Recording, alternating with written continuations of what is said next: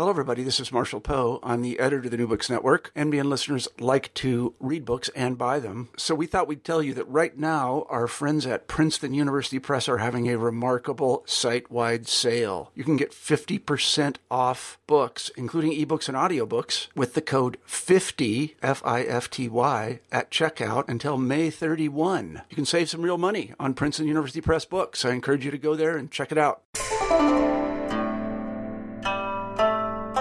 Hi, I'm Carla Nappi coming to you from Vancouver, British Columbia, and this is New Books in East Asian Studies. Welcome and thanks for joining us today. I just got off the Skype phone with Kurtis Schaeffer to talk about his new translation of an awesome book called The Life of the Buddha, written in the middle of the 18th century by Tenzin Chogyal. This was published by Penguin Books in 2015. So the author was a prominent leader in the Drukpa Kagyu school of Buddhism in Bhutan. He flourished in the middle of the 18th century, and he was chief abbot during the golden age of Bhutanese literature. Now, what he produced here is a concise, moving, fast paced, very readable life of the Buddha in 12 parts. And those 12 parts represent 12 stages of the life of the Bodhisattva who eventually becomes the Buddha midway through. So those stages are separated into chapters that correspond with heaven, descent, birth, education, harem, renunciation, austerity, the diamond throne, demons, enlightenment, teaching, and ultimately death. It's a fantastic translation, and I'm excited to share this with you guys in part because this is going to be something that you're not only going to enjoy reading, but I can also imagine teaching in a wide range of courses from courses devoted to Buddhism to Tibetan literature, but also world literature courses, world history courses, Asian history courses of various sorts, and even, as you'll hear um, later on in the conversation, potentially um, comparative courses that put this into dialogue with film, um, with other forms of narrative. It's not often that I'm able to have a chance um, to have a conversation with someone where the natural connection between Star Wars, Cormac McCarthy, and the life of the Buddha comes up, um, and it did come up here. So this is a really exciting work. It's a beautiful translation, um, and we had a chance to talk about not just the work itself, its historical context, some of the exciting aspects of this work that um, Kurtis translated, but also some of his approaches to translation and his approaches as a translator writer that are really informed by his experiences as a reader um, and as a reader of some really beautiful prose as well. So it's a great book. Um, I hope you have a chance to get your hands on it. It's something that, again, is very, very assignable. Um, it's short, it's beautiful, it's crisp, and it's really, really useful to have around both as a scholar and as a teacher. It was just tremendous fun to talk with Kurtis about it, and I hope you enjoy the conversation as much as I did. Thanks for listening. I'm here today to talk with Kurtis Schaeffer about his new translation of Tenzin Chogyal's The Life of the Buddha. Welcome back to New Books in East Asian Studies, Kurtis. I know we had a chance to talk um, a little bit earlier about another pair of works that you did, and it's really, really um, a pleasure to have a chance um, to have you back on the channel to talk about this work. So thank you so much for coming back, and welcome again. Thank you so much, Carla. It's my pleasure. Great. Um, so, Kurtis, we talked a little bit um, in our previous interview about your background and how you came to work on Tibetan studies. But for listeners who haven't yet had a chance um, to encounter that interview, can you give us a brief recap of what brought you to work on the broader field that this book today is part of for you? Sure. It was uh, two things that brought me to Tibetan studies. One was travel in India and the Himalayas, and the second was uh, the study of the classical Tibetan language and and Sanskrit as well. Um, I traveled early with my now wife in my very early 20s, as many people did uh, do in Asia, and was struck by the dynamism of Tibetan culture in its diaspora setting in India, and that led to me starting to take uh, classes, university classes in classical Tibetan and spoken Tibetan. And I fell in love with the language. I fell in love in particular with the classical language. And that led me to just fall in love with uh, scholarship. I guess what you might call philological scholarship, broadly speaking. And that was it. So the book that we're talking about is a translation of Tenzin Chogyal's The Life of the Buddha, or um, as the title is more fully rendered um, here in the introduction, The Life of the Lord Victor Shakyamuni, Ornament of 1,000 Lamps for the Fortunate Aeon. And this was a, a, work that was composed in the middle of the 18th century. So we'll talk about the larger context in which to situate the author and to situate this work. But can you tell us a little bit, in order to kind of lead us there, about how this particular work fits into your broader research trajectory? How did you come um, to work on this particular project, given what you're spending your time researching otherwise? Sure. This uh, came out of two spaces in my life. One is teaching, and one is research. I suppose research and travel.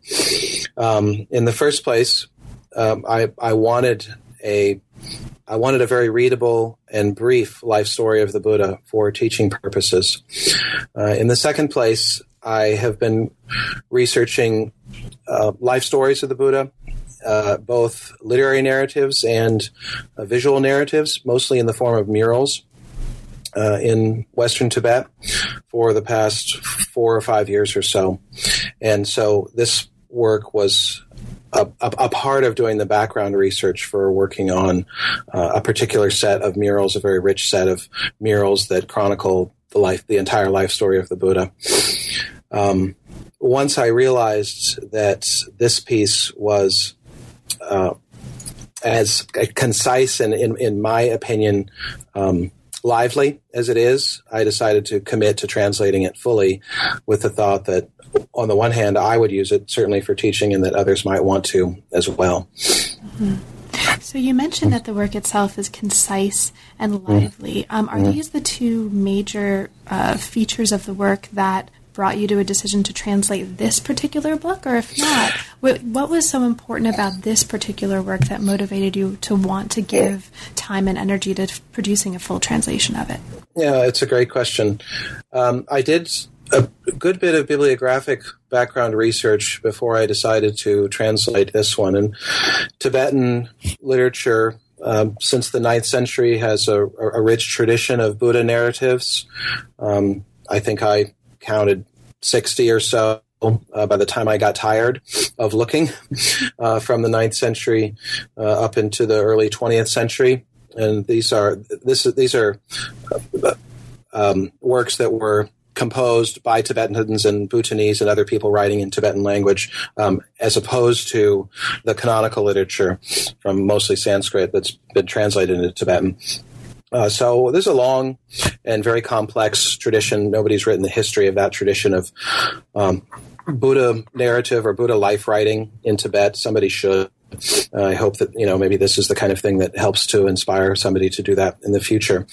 Um, but as I was doing that bibliographic work, um, I started to organize the different narratives into uh, into groups. Some were very scholastic, um, using the Buddha narrative as a framework to talk about philosophy.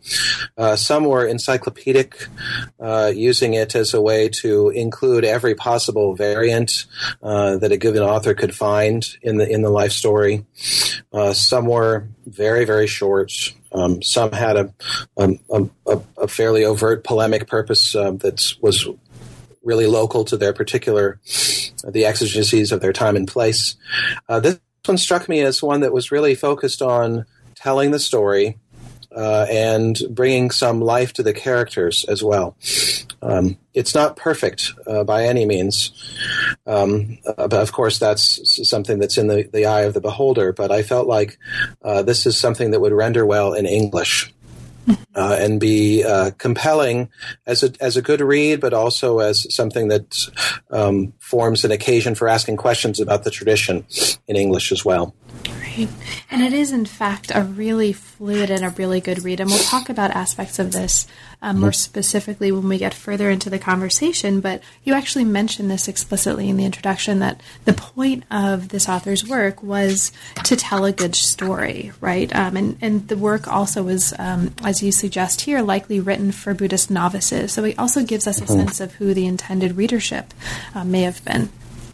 Yeah, and I thought that that was probably a good reason to uh, uh, translate it for a university audience too. I mean, we're all um, uh, novices in the university culture in some sense. It's um, both as students and as teachers. It's one of the things we get to do is we get to encounter things we don't know um, and that we want to explore further.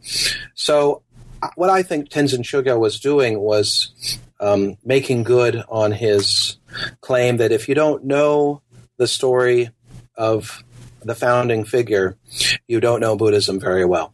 You need to be able to have um, at your at your memory's fingertips uh, the the book of the Buddha's life, and that can be a very concise retelling too. Uh, but it's you know in some ways the fundamental blueprint for um, anyone who takes seriously the notion of uh, enlightenment and all that leads up to that. Uh, they take seriously the notion of, of renunciation, of self development, of transformation, of teaching. All of these elements are contained in the life story of the Buddha. And I think what he was trying to do was make a version that was actually useful, that fulfilled an inspirational function in the context of um, a growing state Buddhism in Bhutan because Tenzin Chogyal was um, a, a, a, state abbot. He was a major figure in mid 18th century Bhutan. Talk a little bit more about him? Because before we get to um, this life of the Buddha and the way that it provides a kind of blueprint, as you describe, let's talk a little bit about the life of the author. What do we need to understand about him um, in order to contextualize this work in a way that you think is um, befitting uh, the translation itself? So, basically, who is he um, in the way that we um, need to understand to, in order to appreciate what you've done in the book? Sure. I think um, there's maybe a couple things to to get a sense of. One is his place in the history of uh, Bhutanese Buddhism and the Bhutanese state, and the second is um, his other work as as a writer. So first of all, he's um, he's living in the, uh, the, the early to mid 18th century. Um, he's he's living at a time when uh, shortly after the Bhutanese state was founded in the mid 17th century, um, he finds himself heir to a fairly well developed but still fairly new state religious apparatus. Um, he's called the Je Khenpo, uh, which means Lord Abbot or State Abbot. Um, it's a it's a state built around a particular school, the Drukpa school of Tibetan Buddhism. Um, this is a school that's ex- existing in a competitive environment, um, especially with uh, the Nyingma school, another school of Tibetan Buddhism uh, that was extremely important in the history of uh, Bhutanese Buddhism. Uh, but monasteries and political centers grew hand in hand, and monastics were in many cases um, the the, the political leaders and administrators as well. So uh, when we look at a book like this, we're looking at a book uh, that's the story of a, fa- of, a founding figure that might well have been in the hands of someone who was going to be, you know, a regional state administrator or even a major uh, political uh, leader uh, in mid 18th century Bhutan. So Tenzin Chogyal had written quite a bit already and was to write more uh, in a narrative vein. He's he wrote one of the most important histories up to that period of Bhutan, in which he details a, a long scale history of Bhutan, its relationships with Tibet, uh, its um, its legal code, and the life of its uh, founding, the Bhutanese state's founding figure, Shabdrung Ngawang Namgyal. Uh, he is also I think he's probably very well read, Tenzin Chogyal, and there were Buddha narratives written before him. Probably the largest Buddha narrative written in Tibetan was written by a, a Tibetan in exile, and Tsang Khenchen, the great scholar from the Tsang region of western Tibet, was exiled in Bhutan. but his work is it is just so unwieldy. Um, uh, somebody needs to do some work on it sometime, but um, it's not the kind of thing you'd you'd put first on your list to translate into English. I don't think, um, because it reads like an encyclopedia of uh, of Buddha lore uh, and and and Buddha literature and problems in Buddhology. And so my sense is that that probably Tenzin Chogyal knew this work well and said, I I don't need to repeat that. I need to do something else, uh, and I need to make something small. Now, the other thing that Tenzin Chogyal did was uh, he wrote narrative. He wrote narrative about Indian characters, and he wrote uh, biographies too. So pretty much he was a biographer uh, and a and a a narrative writer for the better part of his life. He wrote a little bit of ritual, but no philosophy to speak. Um, the other thing that's related to his life of the Buddha is his life stories of the 16 arhats, which are, of course, famous throughout the Tibetan plateau and throughout East Asia.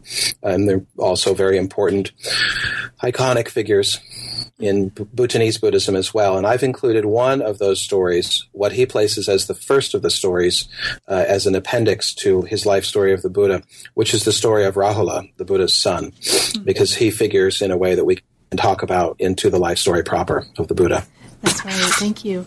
Now, you mentioned early on in the book that the work uh, that you've translated here exists in a single handwritten manuscript produced in Bhutan. So, this is yep. really fascinating um, for any of us who's, who are interested in historical source material um, mm-hmm. and how to access, learn about, and work with it. So, can you talk a little bit about this? Um, how did you find it, um, get access to it? What were any notable aspects of your finding and working with the material, um, given that it only exists in this very limited um, copy?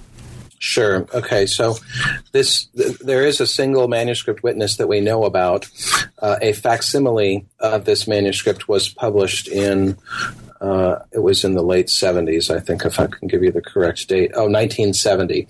So, um, in the 1960s and 70s, a scholar of Tibetan literature named Gene Smith was instrumental in uh, helping to publish facsimile prints of rare manuscripts and woodblock prints uh, uh in Tibetan language.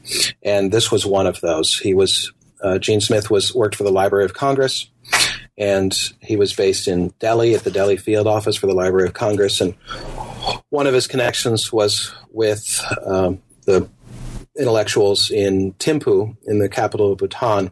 And so this uh, facsimile uh, that was printed and then distributed out to really only a handful of libraries in Europe and North America was most likely um, a facsimile of a manuscript that exists in Thimphu, or for a while it existed in Thimphu. So I've never seen the original manuscript. I've only seen a facsimile. It's a nice, easy to read facsimile. It's a very nicely crafted manuscript that copies well, um, so to speak. I will say that we will probably have good digital images of the original manuscripts um, sometime soon because, like uh, many other um, uh, Buddhist places, there's a great deal of digital conservation going on in Bhutan.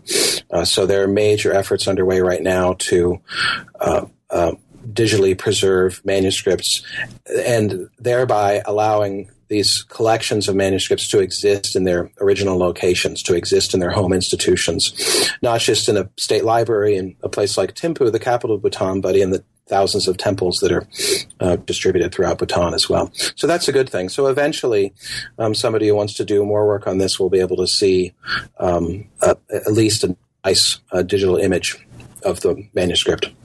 Fantastic, thank you. Um, so, the structure of the work, as you've mentioned um, a little bit before, takes the form of a life of the Buddha, and this is a uh-huh. particularly structured life of the Buddha. The form um, is in the shape of 12 major life episodes that collectively provide what you call a blueprint for an ideal Buddhist life. Now, this is a form that was not originated with Tenzin Chogyal, and um, this is something that he uh, that existed before he took on this blueprint, and so or he took on this structure. And so, for listeners who are particularly interested in this way of thinking about and working with narrative structure, can you talk a little bit about this 12 part structure um, for a life of the Buddha? Um, what What's important for us to know about this, and is there anything about this particular structure that provided um, any special challenges or um, was interesting in any particular ways for you structurally as a translator. Yeah, great. Thank you. Um, it's a common structure, this 12 act structure in uh, Tibetan Buddhist literature, going back to at least the 12th century.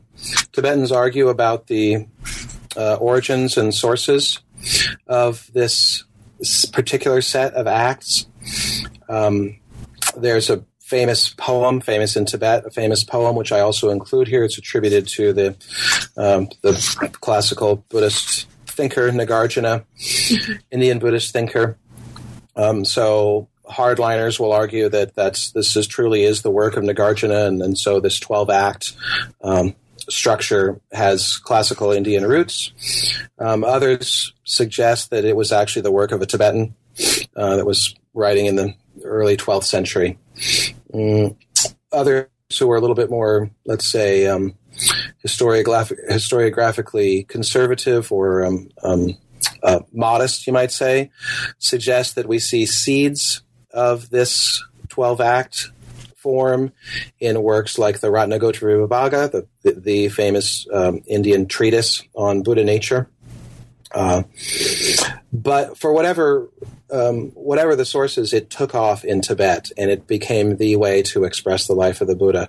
Um, I would say, and it, so it moves from his penultimate uh, uh, birth in Tushita heaven to his descent into onto earth, his birth, his education, his life in the harem, his renunciation, his austerities, his walk to Bodh Gaya, the side of the enlightenment, his battle with demons, the demon Mara in particular, his enlightenment, his teaching, and his death. Um, one of the reasons that the Tibetans liked this form is that it included what some major Indian sources did not, and that's uh, namely his death. So the Lalitavistara Sutra, which was well known to Tibetans and well loved, um, does not include the, the, the, the, episode of his death. So they needed something to do with that. Um, one answer was to uh, tack on scenes from the Mahaparinibbana Sutra, the Great Deceased Sutra, onto a version which is uh, essentially the, the life of the um, Life of the Buddha according to the Lalitavistara Sutra. That is in some ways what Tenzin Chogyal did. Um, as a translator, I would say uh, one of the challenges of working on a work that has such a formal structure is to l- look for ways that you can breathe a life that is maybe more fluid, breathe life and energy into the narrative that's more fluid than the structure might at first sight allow.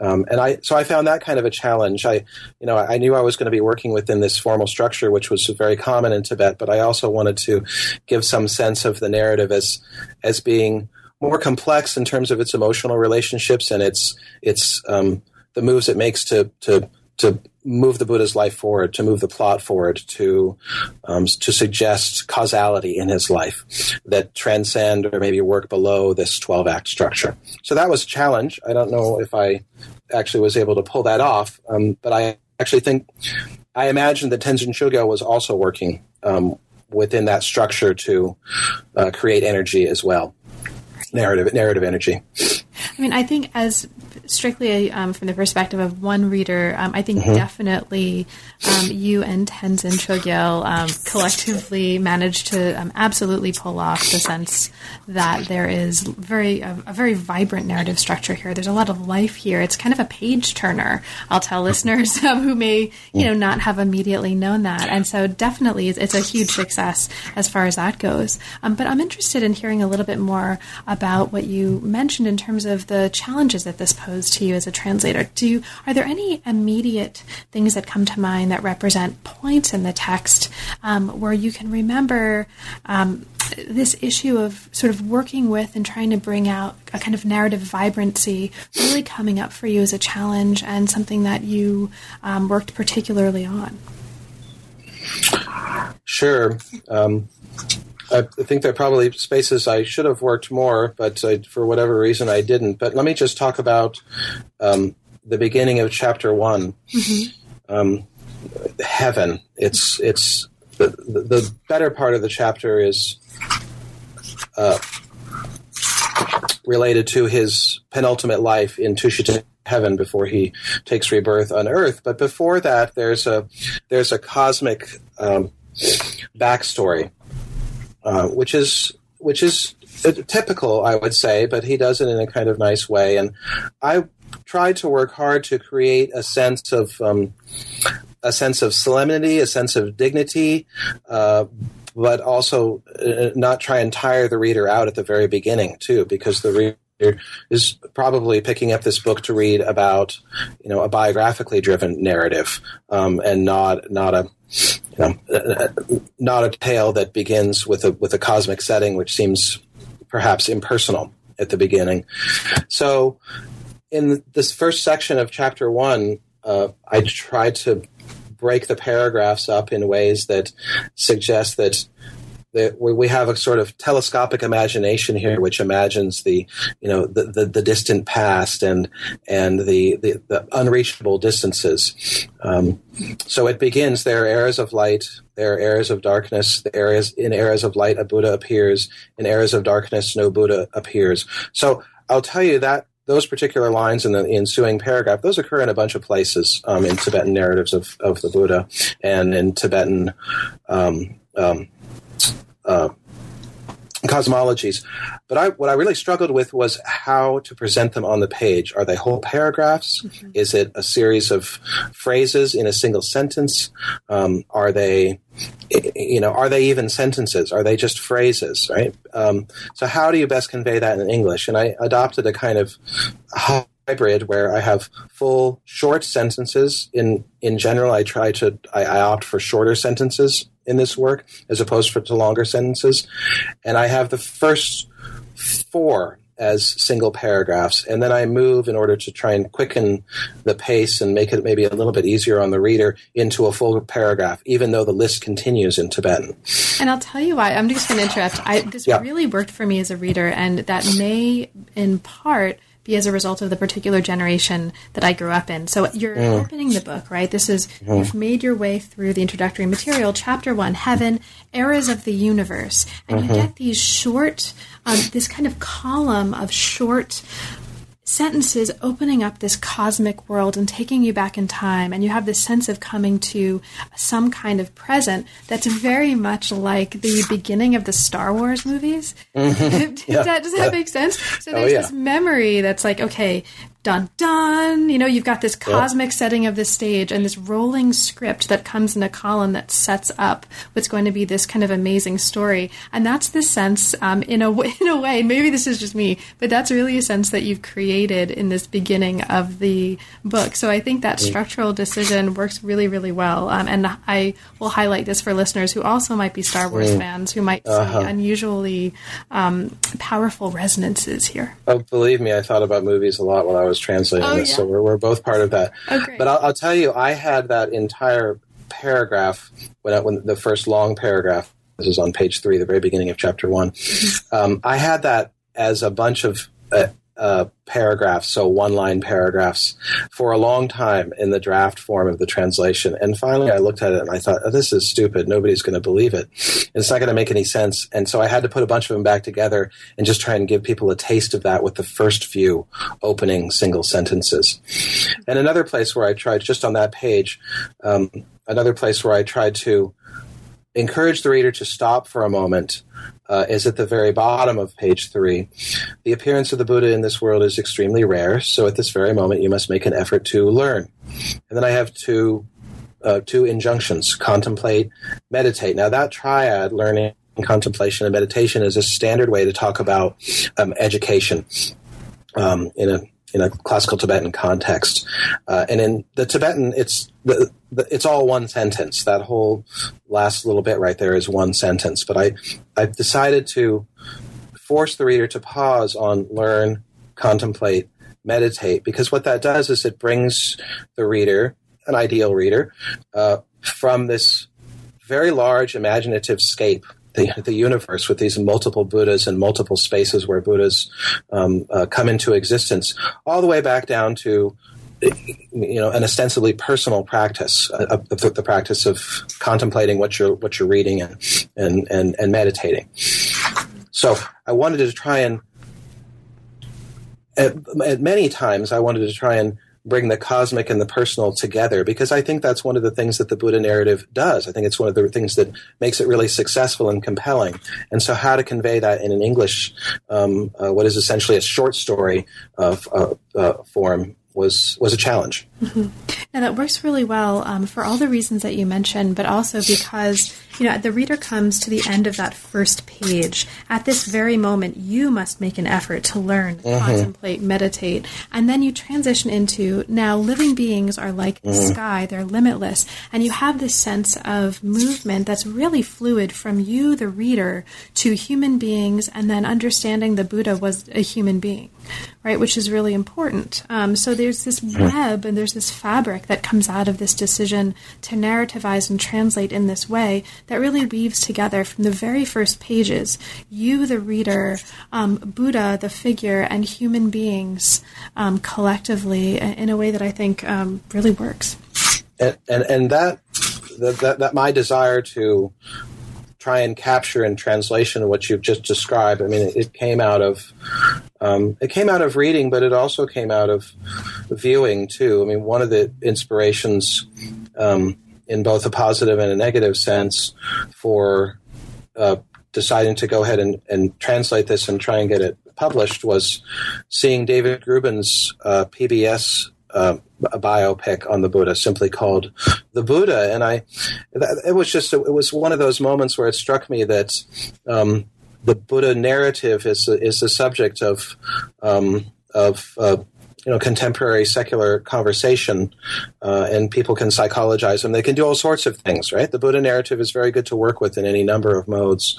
Um, but one of the things that I missed in uh, the Grubin version, if you will, of the life of the Buddha, and the, the that um, documentary. It's a very nice, but it's it's really driven by interviews with a number of people, a number of contemporary um, artists, and um, uh, some historians and literature types. Uh, but what you really lose is the gods. That's what you lose in contemporary, uh, in in that maybe most contemporary of retellings. And I thought, you know, I think we're probably losing too much if we lose the gods. And if you pick up, if you pick up um, the Buddha Charita, um, if you pick up one of the old 19th century translations of uh, uh, of one of the Chinese language um, uh, classical versions of the life story of the Buddha. The gods are everywhere, right? I mean, they're they're they're they're so causally essential in in the story of the Buddha that it's a shame to lose them, and it's a shame that we're not talking about the role of the gods within that narrative too. So, I thought this was a good way to try and bring them back into a contemporary conversation as well. Um, and, yeah. No, go on. I was and I was going to say and but taking seriously um, you know the humanity of Buddha in the way that I think the Grubin uh, uh, documentary does very well. I wanted to give the reader a sense through the introduction um, as a sort of setup for reading the, the, the, life story itself that he is many things. He's not just one identity, the Buddha. Um, he's a human, he's a prince, he's a reincarnation, whatever that means, right? We can talk about what that means and you can engage with the text and ask what that might mean.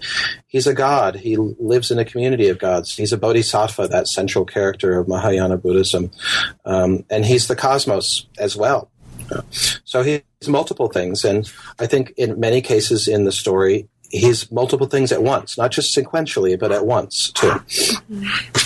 Talk a little bit more about the gods um, because yeah. I know this is a really, really important part of the story throughout the translation, and it's there from the very beginning, right? He's, um, as you mentioned in chapter one, in heaven, he's spending his penultimate life teaching the gods. He's appointing the the future Buddha Maitreya to continue mm-hmm. teaching the gods after he leaves. He leaves heaven. He takes form in chapter two as a human child in the, um, the in an Indian queen, Mahamaya, mm-hmm. and then you know even before he is born in chapter three, he's still teaching the gods from his mother's womb. So and so there's yeah. a great story. So for listeners who haven't um, who haven't ever heard this, just like super quick highlights. Um, so he's still teaching the gods from inside his mom's womb. This is chapter yeah. three. He's born into the world under a fig tree from his mom's right side, which then like mm. closes up like nothing ever happened afterwards. It's painless. He's all clean when he comes out. He's fully dressed. He becomes mm-hmm. super famous. Lotus flowers springing up when he steps. Um, mom understands that he's going to be leaving, and she dies of a broken heart, um, etc. Thirty-two n- nursemaids take care of him. There's lots of stuff going on, and this is just in chapter three. Um, so mm-hmm. the biography takes us through his education, um, his eventual finding a wife, his frolicking with lots of women, um, and then we come to chapter six. And this mm-hmm. is where he plots a daring escape from the palace in order to renounce the pleasures of the senses and refuse to fulfill what had been obligations as a prince. And his dad tries to stop him here, and the gods intervene. Okay, so this is sort of mm-hmm. halfway through, um, and here we get this trans- this transformative point in the narrative. And even here, um, halfway through, the gods have been present in this story um, almost all the way through at this point. So this is, uh, and this continues to be the case um, for the second half of the book as well. So just this is just to give listeners a super brief sense of, um, you know, when you say that the gods are important here, it, it really runs through the entire fabric of the work, and it's not. It, it's really, at least from my perspective, done in a way that integrates them into the story, and that really shows that they are inseparable from what's happening um, in the other realms. Right? It's not just there are people up there in heaven there are people down here, huge separation. That's just not the way it reads. So this is mm. all a very lengthy run yeah. up to um, to kind of just open the door for you to talk a little bit more about the gods and their importance here, insofar as um, you felt you wanted to bring them out um, in this story as a translator. Yeah, thank you. Uh, you know, I think one of the main human experiences that the, that the gods um, evoke, let's say, in the story is is memory. Um, one of the curious things that, the, of the the Buddha narrative is that um, he has uh, complete self awareness and intentionality when he's uh, in Tushita heaven and he bestows the Dharma uh, upon Maitreya, who's going to be the future Buddha, who's going to keep on teaching in Tushita heaven when the Buddha leaves. And he comes down, he enters the womb, he gives, as you say, this, he creates a palace within Mahamaya's uh, womb and gives a teaching. But then when he comes out and he becomes a kid, in some senses he becomes a real kid and he forgets things. He forgets his his um, his cosmic status. He forgets his his divinity, if you will. And the gods are there to remind him, remind him that he has some other purpose in life, that he has some purpose that transcends what's happening right now. And they do this in fairly straightforward ways by you know appearing and reciting verses to him. Um, they do this through subterfuge, you might say, um, putting people under a spell. Um, they do this through music, really interestingly. In the chapter that you ended with, the chapter six, the renunciation, um, they sing him a song, and the song is not theirs. They're hiding behind the scenes, and they're um, they're they're speaking through uh, music that his uh, harem is playing for him. That's a, I think that's a really powerful scene. And so, right, if you're going to take this story into a modern people, which into a modern um, setting, which people inevitably will, you're going to psychologize this story, right? What does this tell us about um, um, human emotion, human psychology, human sense of self development and ethical development in the sense that we understand it um, uh, now and can speak about it um, in public public settings now? And right, the the gods are a way to talk about memory, and I think any Jungian um, uh, that is going to come upon this translation is going to make much more out of the Buddha narrative than they ever might have before, because you get you get something like memory, um, let's say, mythologized into um, or personified into the form of a god, um, but it's still there's something about it that that has to do with the complexity of of of growing up, right? Of of human development, to going from the state of unknowing uh, and you know maybe openness to this to this sense that you you you have some purpose that you didn't weren't really aware of or didn't maybe didn't know about before, um, and you need reminders of that. Oh, and the Buddha certainly did. Right? He just he just simply would not have done what he did without the gods.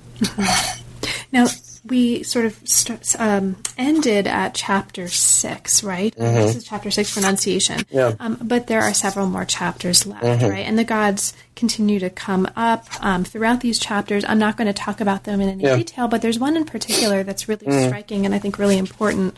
Um, so we'll, we'll work our way there. So Yeah. we have austerity, we have mm. the diamond throne, we have demons, mm. and this is his epic mm-hmm. battle with Mara and his mm-hmm. army. We have enlightenment, chapter 10, teaching, chapter 11, and then a chapter that you emphasize the importance of early on in our conversation, and that's chapter 12, death. Now, as Yeah. he nears death, um, he bequeaths his teachings to his close uh, disciples um, and also to his son Rahula, right? And this is a scene that's right.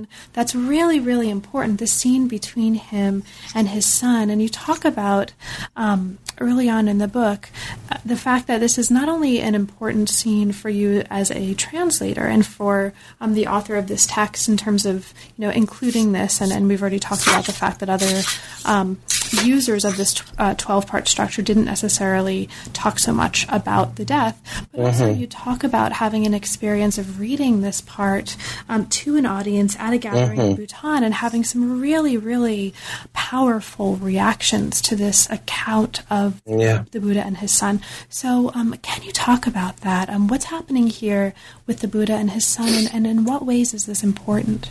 Sure. Uh, You know, I think a key um, relationship in the death scenes of the Buddha uh, throughout most of the literature is his relationship with Ananda, his disciple, um, who fails to ask him to remain um, among the living as a human, uh, and he eventually ends up entrusting the Dharma to uh, to Ananda. What Tenzin Chogyal does is he pulls from another source. It's a source that I, I did not know very well um, before I started translating this. He does not um, name his source, but it's obvious what it is. Uh, and it's a, a, a, a sutra, a Mahayana sutra called the White Lotus of Compassion, which was available in, in Tibetan translation, you know, easily accessible for Tenzin Chogyal. And in this version of the story, Ananda is there, but the real action is with the Buddha's son, Rahula. Buddha's son has become a disciple, but he realizes at the Buddha's death that he's going to be losing his father too, and he becomes uh, very scared and emotionally distraught, and he runs into uh, a series of celestial realms, and in each realm, um, the deity or Buddha there says, "You, that's your father dying. It's also your teacher." If you don't go and see his death, you're going to you're going to regret it. You're going to miss him terribly, and you're going to regret it. And so you need to go back. And he ultimately he decides that they're right, and he goes back, and they have a parting, which is simultaneously the parting of father and son, and uh, teacher and disciple. So I thought this was powerful and interesting from a from the perspective of Buddhist literary history. Uh, so I presented it in Bhutan several years ago when I was working on this because I thought it was a kind of an interesting little point, a kind of unique point that Tenzin Chogyal brought to the Buddha narrative. And at the end of it, I didn't get the reaction I expected uh, because a, a, a woman came up to me and she was in tears. And she had come to this international conference from Malaysia, and she said, While you were reading your translation, I realized I am Rahula, and my father is the Buddha. And he's in hospice at this very moment while I'm at this conference. And I was really conflicted about coming here. And maybe I was coming here because I didn't want to be with him in hospice, but I'm going to go right back from this. And I see now what's important is to be with my father at the end of his life. And I was totally undone. I thought, oh, here is where the rubber meets the road, right? Here is where something like translation, which can seem like a very ac- abstract process at times, um, becomes a part of, of, of real gritty life. And here's a way where you can, where something like translation um, can actually become a part of tr- tradition itself too, because this was right. This is here's tradition in, in, its in its in its all its messy living reality, right? A woman trying to make sense of what she's going through with her father in a relationship to a narrative um, of the founder, and she found a new part of that narrative which spoke to her present experience. So I thought that was powerful, and it just goes to sh- my takeaway from that is that um, I wanted to work on the rest of the translation with care because I I, I, I would never know what particular episode might impact somebody who's reading it and how it might impact them. Um, yeah. It, it's amazing. I mean, it's an amazing story and it's an amazing part of the book. And I think one of the things that makes it so powerful, um, and perhaps, you know, this is just me speaking from a the particular point um, in life where I'm at right now is a. Mm-hmm. Yeah. The the fundam- this is a fundamental kind of experience. You know, getting to a point mm. where you're losing your parents, right? Mm. And sort of feeling yourself running away from and not wanting to face that that reality. It's just it's so beautifully um, conveyed in this part of the book, and it just takes it, um, it, It's not the case that any of this book reads as just you know something academic, but it really mm. is one of the moments that for me was extraordinarily powerful as just a, a human story. You know, at mm-hmm. that point, this could be about anything, and it's yeah. just the the power of that narrative to just touch other human beings. It's just amazing. So thank you for that. Mm. Um, so one of the to getting a little verklempt here.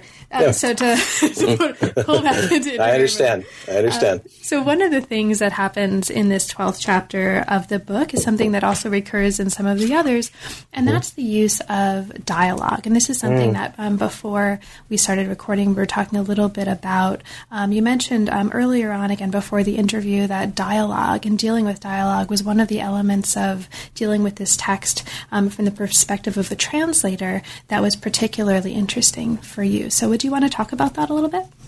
Sure. Um, it, it, I, I, wanted the characters to come to life to the extent that they could, and I thought the way that that's going to happen is that the I'm going to I'm going to bring out the dialogue. I'm going to bring out the first person speech, and uh, I'm going to really front that. Now I'm I'm not a fiction writer. Um, and w- w- what I tried to do in this is um, model what I thought were uh, good practices in um, in in novels, in contemporary novels. Um, I'll tell you a real uh, literary hero of mine is Cormac McCarthy. Oh yeah, I, oh yeah. Who I did not try to emulate in any way. Can um, I tell he, you though? Like, I'm going to yeah, I'm going to interrupt you because yeah. um, we I just taught, and I, I don't I try not to interrupt, but I'm going to do it right now because okay. um, I just taught the road in oh. class, and I'm now realizing that the short sentence structures in the road right? There's mm-hmm. something mm-hmm. spare about yeah. spare and really powerful about that language. That now that you mentioned that you're a fan of Cormac McCarthy, mm. I totally can see that in mm. your own sentences, and that's high praise. So anyway, that makes perfect sense for me. Well, good. Um, That's nice to hear. Sorry to yeah. interrupt. Go and so I think the brevity of the sentences, right? If I had an option, I would, I, I would err on the side of a short sentence or breaking a, a, a, a passage of um, uh, first person voice into multiple sentences. And I mean, what McCarthy does is so amazing. You know, he doesn't typically use quote marks. Um, so you, you know that it's a particular person speaking through context. Um, he also very often, uh, like many novelists, but I think he really pushes it to an extreme. He he, he gets rid of the, uh, the naming the speaker um, you know, either at the beginning, middle, or end of the sentence. Um, I didn't think I could get away with that, um, uh, partially because, um, you know, I'm not constructing my own narrative in this. I'm, I'm, uh, I'm trying to render somebody else's narrative, uh, and it, I think it would introduce unnecessary ambig- ambiguity to that. Um, but I will tell you, I really, uh, I worked hard at trying to put the um, I'm sure there's a word for this, but um, the, the, the declaration of the speaker, right? Who's spe- who's speaking a, a, particular piece of dialogue, um, either in the middle of the sentence. Um, so and yet, comma, he thought, no certainty will come from this process. Or at the very end, um, this too will not lead from suffering, he thought, rather than at the beginning. Um, so what that took for me was, you know, kind of getting rid of the Tibetan style which is to mark direct speech um, both at the beginning and at the end. Um, and and say I need to make this read in English. I mean I need to make this dialogue read in a way that the voice um, uh, uh, appears in the reader's head as it can do in a successful novel, um, without the person thinking now I'm reading a bit of dialogue. and so that was the goal. And I think probably sometimes that's achieved and sometimes it's not. But I think when you're translating a narrative, even if there is a, you know, a, if there are at times big doses of doctrine or verse, which there are in this um, verse at least, that you need to work for a particular contemporary narrative uh, voice. Mm. McCarthy, fathers and sons, too. You know, mm, now that you it, oh yeah, I kinda, oh yeah, I kind of want to teach these together now. together, that's right. Kind of want to teach right. That would be awesome. That's right. Mhm. So, Well, sorry, go on. I was going to say, I, I mean, one of the things I do, I've taught this as a draft translation, and it just came out in February, so I'm actually teaching it for the first time as a printed book um, now in summer school. But I teach this book with film a lot because I have a course called Buddhism in Fiction, uh, Buddhism in Film, um, where the the conceit of the course is that we're looking for the Buddha narrative within a number of films. At any rate, there's a lot of loss in those films and, and, and familial relations as well, So, if not fathers and sons. What are some of the other contexts in which you um, might suggest or could ideally imagine teaching this book within? I mean, obviously, or I'll just say it straight up um, for listeners in case it's not obvious already. This is an amazing teaching resource. It's affordable. It can be used, I think, in any number of undergraduate and graduate courses, and there's just like huge possibilities for using this to teach. But for you, um, what are some of the most promising or um, some of the most um, maybe also maybe surprising ways that you can imagine using this to teach in a classroom. Well, I think an obvious one is in a, a, a, a course dedicated to uh, Buddhism, an introduction to Buddhism. It makes a great um, addition to um, a doctrinal survey and to an historical survey. Uh, it gives uh, students a narrative to work with as they move through different times and places and ideas in Buddhism. Uh, I think it works well if you're going. It would be great for a, com- a comparative um, Buddha course. That, would, by to me, that would be an upper level um, under undergraduate course because there's a lot of vari- there's a lot of variety and great variation and creativity. Um, if you move from you know Sri Lanka to South Asia to Tibet to East Asia. Um, so there's a course that I think it's a it's a sort of natural for. I, I think maybe what you're suggesting um, or implying is that th- this is the kind of work that could work in a world literature course as well. Absolutely. Um, if you wanted something that was a part of a particular tradition, um, but that because of its um, because of uh, let's say the uh, generic, I use that in a positive sense, to the g- generic nature of the narrative, it's it's highly amenable to comparison. And for you, um, you mentioned just a little bit earlier that you've actually taught draft versions of this before. When you've taught um, these draft versions of the text before, are there moments or elements of the text that students in your experience have particularly strongly responded to? Oh, let's see here. That's a good question. Um, I would say the, the Rahula story um, is, is is a big one, and there's it's scenes that are not, I would say, directly related to this work as a translation, but to the Buddha story in general. Um, everybody loves the bowl scene for some reason. Um, when he, uh, he makes a vow and he uh, says, if, if I don't, um, you know, I, if I don't become, en- if I if I'm going to become enlightened, may the bowl r- r- rise up, um, go up river. And people love that scene for some reason. Um, you know, this one if I had a regret about this one, it's that the battle with Mara is not very detailed. There are other places to go to for more detailed battles with Mara. So you don't get that epic battle. You know, you don't get Rama and Sita. Um, you don't get Rama battling Ravana, um, uh, which is which is too bad.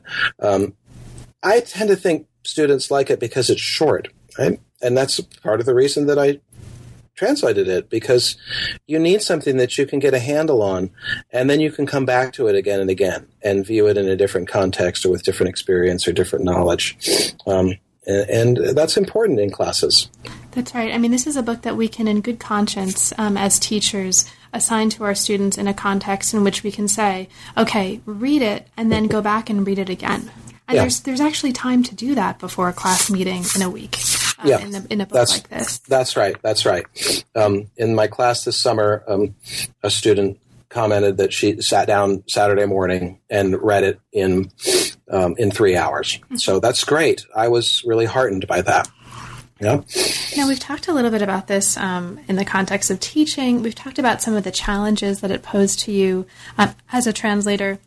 Let's, um, as we come to um, maybe, um, or as we near the conclusion of our conversation, mm. let's talk about some of your favorite moments to translate in the book. Were there any chapters or scenes or individual moments that, as a translator, you particularly enjoyed working through? And, and if so, um, why was that? Yeah, I liked the tournament um, mm-hmm. as he's. Uh, this is in uh, chapter five, harem, and he's he, he needs a bride. The kingdom, the king needs him to have a bride, and he's a little bit off-putting to the king. And finally, he says, um, "I think I maybe I'll hold it. Um, uh, uh, uh maybe it needs to we need to up the game a little bit. And and it's actually uh, Gopa's father, uh, Shakyadandapani. Gopa becomes his wife eventually, um, who says, "Oh, you know."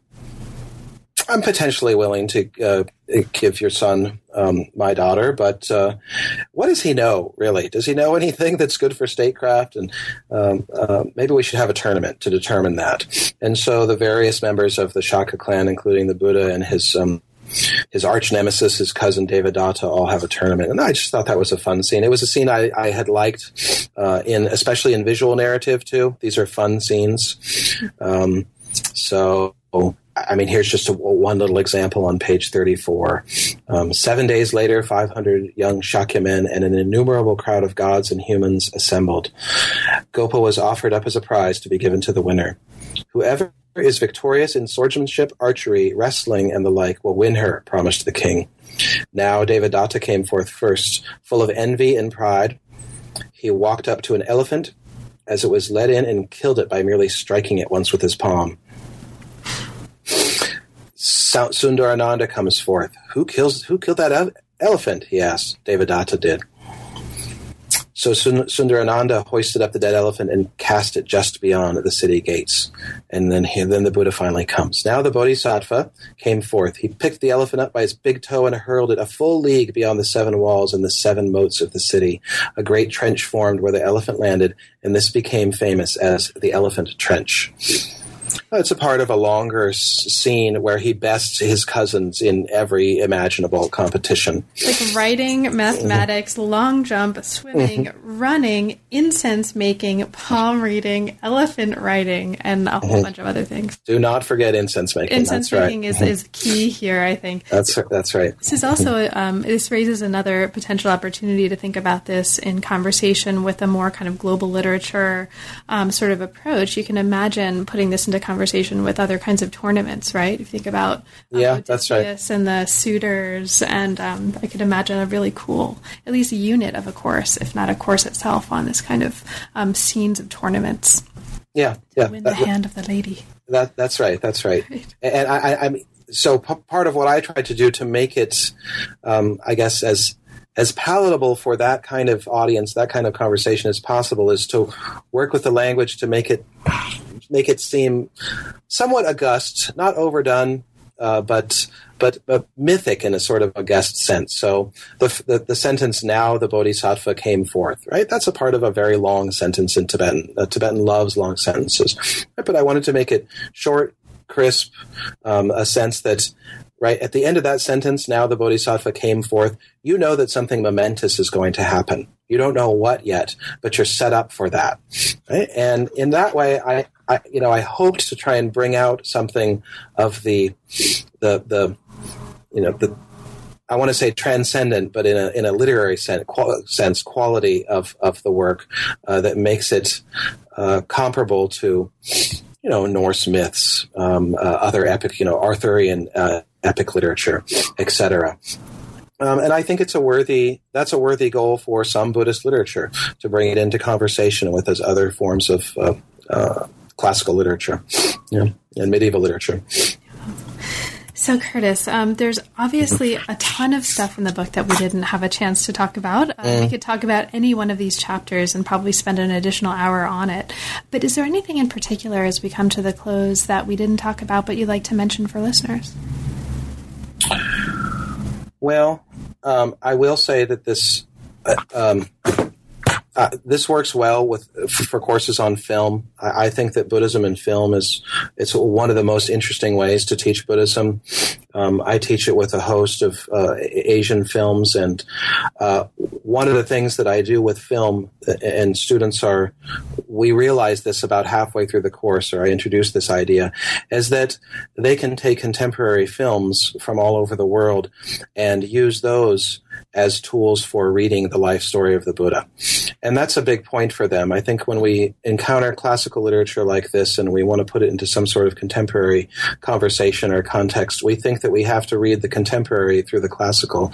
But I think that we should have the freedom to do it the other way too and read the classical through the contemporary, um, even while we make sure that we know we're, you know, we're, we're playing around, right? It may be serious play, but we're playing around. So, you know, some of the time it's more it's easier for students to get a sense of the emotional gravity of a particular problem in life or a particular relationship or a particular event uh, through the vehicle of a, of a movie. And then they can bring that back to something like the life of the Buddha and ask, right, what is it at stake with the Buddha leaving his family, leaving his wife, um, leaving without fully acknowledging that he um, that he has a son and how that son is going to be raised. Um, if they can see that moment in the life through something that's because of its the way it's constructed, because of its emotional valences, really makes an impact on them, then I think that they can work through how this might have been meaningful, how this story, in all its variations through, you know, a, two millennia or so, um, uh, has continue to be something that's engaging for people. Star Wars. I'm telling you. And, and Star Wars, of Star course, Wars. too. That's right. Have you ever had a student who's tried to, as a final project, um, do a screenplay or film part of this translation? No, I've never asked anybody to do that. But I, soon. Hopefully. I would. I would love somebody to do that. Yeah. so that's now right. now that the translation's out, and congratulations on another fabulous mm-hmm. book. What's next for you? What are you currently working on? I'm working on a life story of a woman who lived in 16th century Tibet named Kuntu Zangmo. And there's a very wonderful biography of her. She was. Uh, she is most well known as the wife of the great author of the Milarepa story, uh, Tsangnyön Heruka we didn't know much about her, but we've realized that there's a biography uh, extant. So that's the thing I'm working on right now, which is yeah, it's kind of a return. It's a return to a, a, a, well, one of my first books, the Himalayan Hermitess, which was a study of an autobiography of a 18th century Tibetan nun. Great. Well, Kurtis, um, best of luck on that. I'll look forward to hopefully talking with you about that as well when it's done. And thanks again for making the time. As usual, it's been a pleasure, and congratulations on a great book. Thanks so much, Carla. It's been my pleasure. You've been listening to New Books in East Asian Studies. Thanks very much for joining us, and we'll see you next time.